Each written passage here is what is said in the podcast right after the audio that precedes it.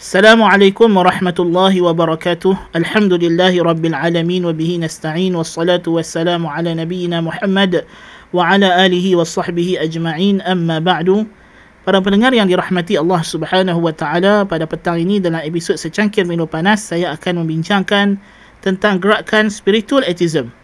Dan kita akan bahaskan isu ini dalam beberapa siri episod kita ini. Dan untuk petang ini saya akan memulakan langkah dengan membincangkan atau membentangkan pengenalan asas kepada gerakan spiritual atheism ini. Apakah gerakan spiritual atheism ataupun atheism kerohanian? gerakan etis kerohanian. Etis yang tak percaya Tuhan. Etis maknanya mereka yang tak percaya Tuhan.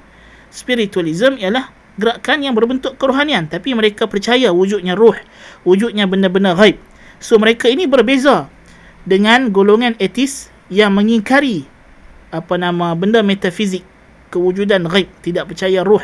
Sebaliknya mereka ini golongan etis yang tidak percaya kewujudan Tuhan yang realiti yang mencipta dan mentadbir alam tetapi mereka percaya dengan satu kuasa suatu kuasa ghaib yang menjalar yang wujud dalam alam ini sendiri yang merupakan ruh atau semangat bagi alam so gerakan atheism yang ber, apa nama spiritual atheism ini ialah gerakan atheism yang berpaksikan falsafah wathaniyah golongan musyrikin batiniyah yang beriman dengan fahaman wahdatul wujud. Beriman dengan kewujudan mutlak tenaga alam serta mempraktikkan falsafah-falsafah ini dalam aktiviti kerohanian, perubatan, meditasi, mengundang takdir dan kemampuan diri dan menolak kemudaratan dan menganggap falsafah-falsafah ini sebagai cara hidup dan tujuan yang dituntut. Gerakan ini disebut falsafah kerana ia bersandar kepada tafsiran menyeluruh terhadap alam dan kehidupan dalam rangka menjawab persoalan-persoalan besar hakikat kewujudan siapa aku, Kenapa aku wujud? Kemana tujuan sesudah aku mati? Ini tiga persoalan kewujudan manusia yang mesti dia jawab untuk dia boleh hidup dalam alam ini dengan cara yang betul. Jikalau dia dapat jawapan yang betul. Dan sebahagian manusia berusaha menjawab persoalan ini dengan pemikiran akal mereka sendiri tidak berpandukan wahyu. Maka ini kita panggil gerakan falsafah. Adapun mereka yang mendakwa mereka mendapat jawapan-jawapan ini menerusi wahyu daripada Allah menerusi Rasul, maka inilah agama sama ada agama itu agama yang sahih ataupun agama yang batil agama yang sahih tentu sekali Islam dan selain daripada Islam adalah agama yang batil.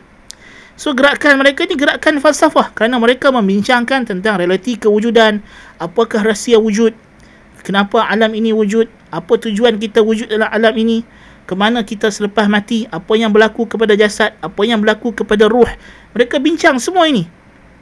Tetapi tidak berteraskan kepada wahyu berteraskan kepada andaian-andaian pemikiran akal mereka sendiri dan dinamakan atheism kerana mereka kufur tidak percaya dengan kewujudan Tuhan yang realiti yang hakiki yang mencipta dan mentadbir alam sebaliknya mereka percaya dengan kuasa dalaman yang gaib yang mereka anggap menjalar dalam kewujudan alam dan bersatu dengannya So mereka adalah golongan yang percaya Tuhan dan alam ialah benda yang sama. Tuhan adalah spirit, semangat yang ada dalam alam secara mudahnya mereka berfahaman wahdatul wujud. Yang ketiga, dinamakan mereka ini sebagai spiritualism, kerohanian kerana mereka memberikan perhatian yang serius terhadap unsur kerohanian, unsur ruh dan bermatlamat untuk memberikan kepuasan kerohanian melawan gerakan atheism, materialism yang ingkar perkara gaib dan ruh. Jadi sebalik lawan dengan geng satu lagi atheism yang famous yang masyhur iaitu golongan uh, material atheism mereka ini sebaliknya beriman dengan ruh kalau biasa orang atheist dia tak percaya Tuhan dia tak percaya ruh tak percaya alam gaib tak percaya tak percaya. Tetapi golongan ini tak. Mereka tak percaya Tuhan yang hakiki yang realiti. Tetapi mereka percaya di sana ada alam gaib ada alam spirit ada alam ruh ruh kita lepas mati berpindah dan sebagainya. Ha, so di sinilah yang membezakan mereka dengan golongan atheist, uh, material atheist ataupun material atheism. Sumber ajaran ini berasaskan falsafah-falsafah kerohanian timur seperti Hinduism, Buddhism dan juga Buddha Zen, Taoism, Shamanism yang banyak terdapat dalam kalangan orang Indian dan sebagainya, perbomohan Shamanism ya. Shintoism, ajaran Shinto yang terdapat agama orang Jepun. Ya dan lain-lain. Yang semuanya agama ini kalau kita perhatikan dia berteraskan kepada ajaran wahdatul wujud ya Hindu percaya bahawa alam ini adalah Brahman Brahman ialah roh yang besar dan alam ialah atman roh kecil yang wujud di dalam Brahman ya Buddha juga percaya bahawa uh, kita ini adalah kosmos. Bersatu dengan kosmos adalah tujuan. Meditasi yang dia buat itu untuk bersatu dengan kosmos. Kerana bagi dia Tuhan itu tidak lain tidak bukan ialah alam ini keseluruhannya. Demikian juga ajaran Tao yang percaya Tao sebagai kuasa atau tenaga dalam alam, semangat dalam alam.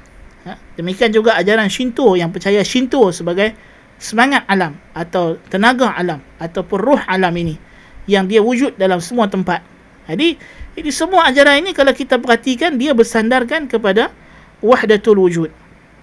So dari segi itu kita dapati ajaran spiritual atheism telah wujud sejak lama tidak lain tidak bukan spiritual atheism itu ialah ajaran wahdatul wujud yang telah kita pernah bincangkan termasuklah wahdatul wujud yang dibawa oleh Ibnu Arabi ke oleh siapa pun ini semua adalah atheism tetapi mereka adalah spiritual atheism walaupun mereka berpura-pura atau menzahirkan seolah mereka percaya tentang kewujudan Tuhan. Tetapi cuma bezanya yang kita nak bincangkan spiritual atheism yang baharu yang moden ini gerakan ini telah dizahirkan ataupun menzahirkan dirinya sebagai amalan perubatan yang mereka suka sebut sebagai self healing atau mereka menzahirkan gerakan mereka sebagai gerakan motivasi ataupun disebut sebagai uh, apa nama human potential movement gerakan untuk membangkitkan ke apa nama potensi dalaman manusia kononnya kalau ikut program mereka buat ritual-ritual yang mereka gagaskan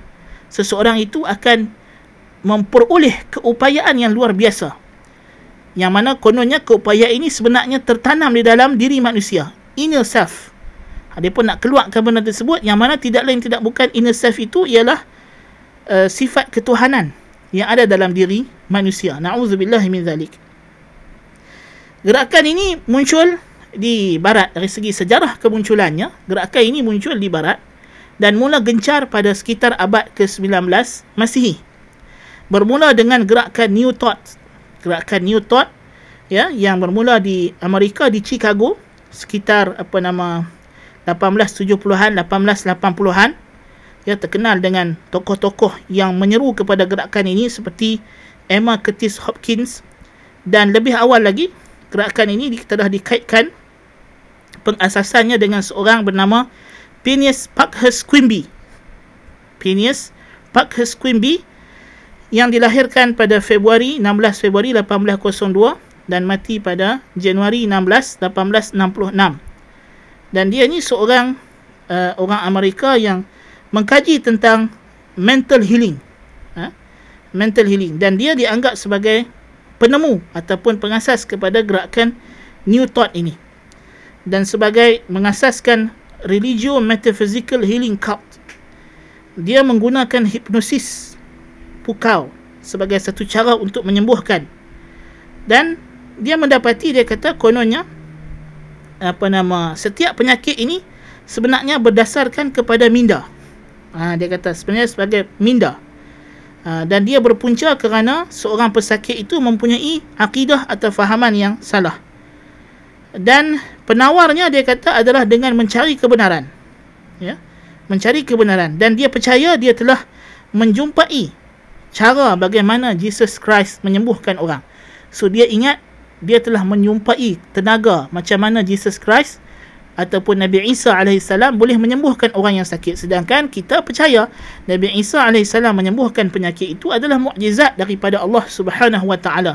So bagi dia tak sebenarnya ini adalah tenaga dalaman yang dimiliki oleh uh, Nabi Isa yang mana semua orang boleh dapat kekuatan ini jikalau kita mencari dalam diri kita. Kononnya fahaman dia macam itulah. Sebab itu di dalam dia punya Declaration of Principles, dia kata, We affirm that God, the good, is supreme, universal and eternal. Itu fahaman mereka tentang Tuhan. Dan konsep mereka tentang Tuhan adalah God, mind, divine mind, principle, principle, truth, intelligent. Ya. Jadi bagi mereka semua ini adalah uh, Tuhan adalah ciri-ciri Tuhan dan mereka kata we affirm God as mind, infinite, being, spirit, ultimate reality. and that our mental states are carried forward into manis- manifestation and become our experience in daily living. So bagi mereka Tuhan tidak lain tidak bukan adalah minda kita, otak kita. Ya, Tuhan itu sendiri adalah otak kita. Dan ini kita boleh jumpa dalam ajaran-ajaran Gnosticism yang lama. Ajaran Neoplatonism terutama sekali yang telah memberi kesan sehingga wujudnya gerakan dalam ajaran Islam, gerakan Wahdatul Wujud, ajaran Nur Muhammad Sebenarnya dia adalah benda yang sama. Ha, cuma kali ini dia muncul di barat dan cuma menzahirkan diri mereka seolah macam mereka ni adalah golongan saintis yang mengkaji tentang psikologi manusia. Tetapi tidak, sebenarnya dia hanyalah mengungkap ayat-ayat yang lama. Ha? Jadi fahaman itu sama seperti konsep Plotinus yang mengatakan bahawa manusia ni ada minda bawah sedar yang mana kalau minda itu boleh di bertindak balas dengan minda utama alam yang disebut sebagai al-aqlul fa'al active reason yang mengawal kejadian alam. Maka manusia akan ada superpower kuasa-kuasa tertentu. Yang mana menurut tafsiran itulah mereka kata adanya mukjizat para nabi karamah para wali kebijaksanaan para ahli falsafah. Kononnya mereka anggap macam itu. So ini dia adalah repeating benda yang sama kekufuran yang ada dalam ajaran wahdatul wujud yang sama ya so sebab itu tengok dia kata di sini dia kata the key to eliminating specific negative conditions and creating a tendency to even more positive experiences is based in the belief that all persons are in essence spiritual beings and that divine mind is accessible to human minds. When divine mind is properly engaged by human consciousness, the good is brought into material or physical manifestation. So tengok, bagi mereka ialah bila akal manusia ini boleh bersambung boleh diengagekan dengan akal Tuhan iaitulah minda aktif yang dalam ajaran falsafah apa nama neoplatonism itu maka ketika itu kita boleh memproducekan kita boleh menghasilkan uh, kehidupan yang lebih positif dan menghapuskan kesan-kesan negatif dalam hidup kita. Uh, so depa punya fahaman so memang dia sebiji sebiji macam ajaran yang dibawa oleh neoplatonism yang telah pun meresap masuk ke dalam ajaran tasawuf falsafah yang dibawa oleh Ibnu Arabi dan pengikut-pengikutnya. So ini berkaitan dengan ajaran New Thought. Kemudian daripada New Thought ini kemudian muncul lagi ajaran-ajaran lain di antara ajaran yang penting ialah Theosophy Movement yang diasaskan oleh Madam Helena Blavatsky yang mati pada tahun 1891 Masihi, lahir 1831, mati 1891 Masihi dan kawannya Henry Olcott 1832 1907 Masihi. Ha, dia dia katakan Helena ni orang orang Rusia, orang Rusia, dia mengasaskan ajaran ini dan dia mengambil ajaran ini banyak daripada ajaran Hindu. Ha, dia ambil daripada ajaran Hindu. Sama juga ajaran ini juga menggagaskan benda yang sama, ajaran batiniah dan mereka menganggap semua agama mempunyai uh, inner teaching yang lebih kurang sama jadi mereka menggagaskan bahawa manusia semuanya sama tidak kira apa agama ya. Dan mereka menyuruh manusia untuk mengkaji apa nama kitab-kitab Hindu terutamanya Aryan Scriptures. Ini yang paling utama dan juga kitab-kitab yang lain pada fahaman mereka. Dan mereka juga menggagaskan supaya kita mengkaji tentang laws of cosmos and the powers latent in man. Kuasa dalaman yang ada dalam manusia. Salah seorang pengikut ajaran ini kalau kita tengok ya, namanya Dimitri uh, Evgerinos menyatakan bahawa kullu insan kain ilahi semua manusia ini adalah apa nama divine being kewujudan yang bersifat ketuhanan wa huwa yantawi fi dhatihi bil quwwah ala kulli al qadarat wal malakat dalam diri manusia ni ada semua kekuatan dan kemampuan allati tattasif bil uluhiyah yang bersifat divine bersifat ketuhanan وتتفتح هذه القدرات وتلك الملكات تدريجيا dan kemampuan ini akan keluar dan terbuka secara berperingkat wusulan ila kamal lil wa'i sampailah kepada kesedaran yang sempurna conscious ha dia kata wasa'ah mutanamiyaini la hadda lahuma yang mana bila dia dah apa nama kita mencapai kesedaran minda ini kita akan dapat kekuatan yang tidak ada batasnya jadi kita ni sebenarnya Tuhan dalam diri kita. Tapi kita tak sedar dia kata. Ini pahaman yang dibawa oleh ajaran teosofi. Ya, so samalah ajaran dia still sama. Dia percaya bahawa dalam Tuhan adalah wujud dalam diri manusia. Ya. So itu dia kata antara kepercayaan mereka God is utterly transcendent and impersonal. That creation is the product of spiritual emanations from God. Ha, tengok. The creation is the product of spiritual emanations from God jelmaan Tuhan.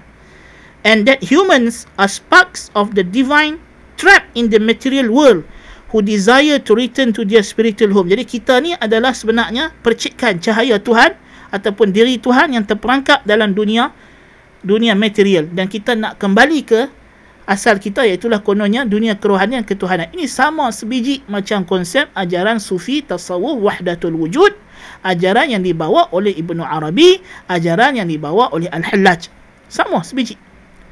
Ha, cuma dia datang dalam bentuk diperdayakan kepada masyarakat. Kononnya dia adalah untuk menyembuhkan penyakit ataupun untuk apa nama motivasi bagi orang lebih pandai dan sebagainya dan di antara pusat gerakan yang membawa perkara ini ialah satu tempat namanya Iselin Institute yang ber, berpusat ataupun terletak di Big Sur, California. Ya, di California, satu tempat namanya Iselin Institute yang ditubuhkan sekitar tahun 1961 Masihi oleh Michael Murphy dengan Richard Price. Dan daripada institut ini datanglah satu gerakan namanya Human Potential Movement sekitar 1960-an dan juga gerakan yang paling masyhur sekali New Age Movement sekitar 1960-an 70-an ya. Di mana di Islam Institute inilah diadakan workshop-workshop kononnya kajian-kajian ha, tentang bagaimana kita nak meningkatkan potensi dalaman manusia. Dibuat atas nama kajian tapi sebenarnya tidak. Kerana kita kena tengok eh, pengasas dia eh, Michael Murphy itu sendiri spent three years in study and meditation before creating Islam and live for 18 months at the Sri Aurobindo Ashram in Pondicherry, India. Maknanya dia sendiri pergi betapa di India belajar ajaran agama Hindu apa nama masuk apa nama buat yoga meditasi ya. Sebelum dia buat Islam Institute. Dan Islam itu sebenarnya dia ambil nama daripada apa nama tribe ataupun puak apa nama Red Indian yang mana di antara salah satu ajaran yang mereka gagaskan adalah ajaran shamanism yang dibawa oleh orang Indian.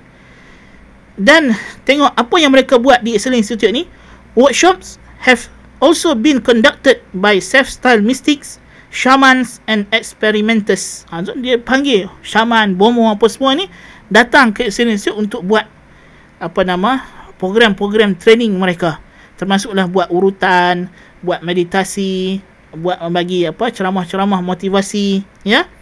Jadi melas, mener, apa ni menerusi Islam Institute ini terasaslah gerakan Human Potential Movement ha, yang mana juga mengasaskan idea yang sama bahawa dalam faham apa nama dalam diri manusia ni ada unsur-unsur ketuhanan. Pengasas dia Abraham Maslow uh, mula join Islam Institute pada 1966 ya. Uh, dan kemudiannya tertubuh juga gerakan New Age Movement ya. Dan sampai sekarang lah pelbagai gerakan banyak gerakan-gerakan dinisbahkan atau disandarkan kepada New Age Movement. Sehingga New Age Movement ni dah jadi satu kata nama umum bagi semua gerakan-gerakan yang macam ini. Ya gerakan spiritualism itu sendiri sudah dinamakan dengan nama New Age Movement sebab dialah yang dianggap penaung terbesar uh, gerakan spiritualism ini. So inilah sejarah ringkas uh, gerakan spiritual activism ini dan kita dah lihat serba sedikit ya. Apakah pemikiran yang dibawa oleh gerakan ini? Dan tidak lain tidak bukan dia adalah gerakan wahdatul wujud gerakan kufur yang menafikan kewujudan Tuhan yang hakiki menafikan kewujudan Allah Subhanahu wa taala menafikan rububiyah Allah bahawa Allah lah yang mencipta memelihara mentadbir alam ini.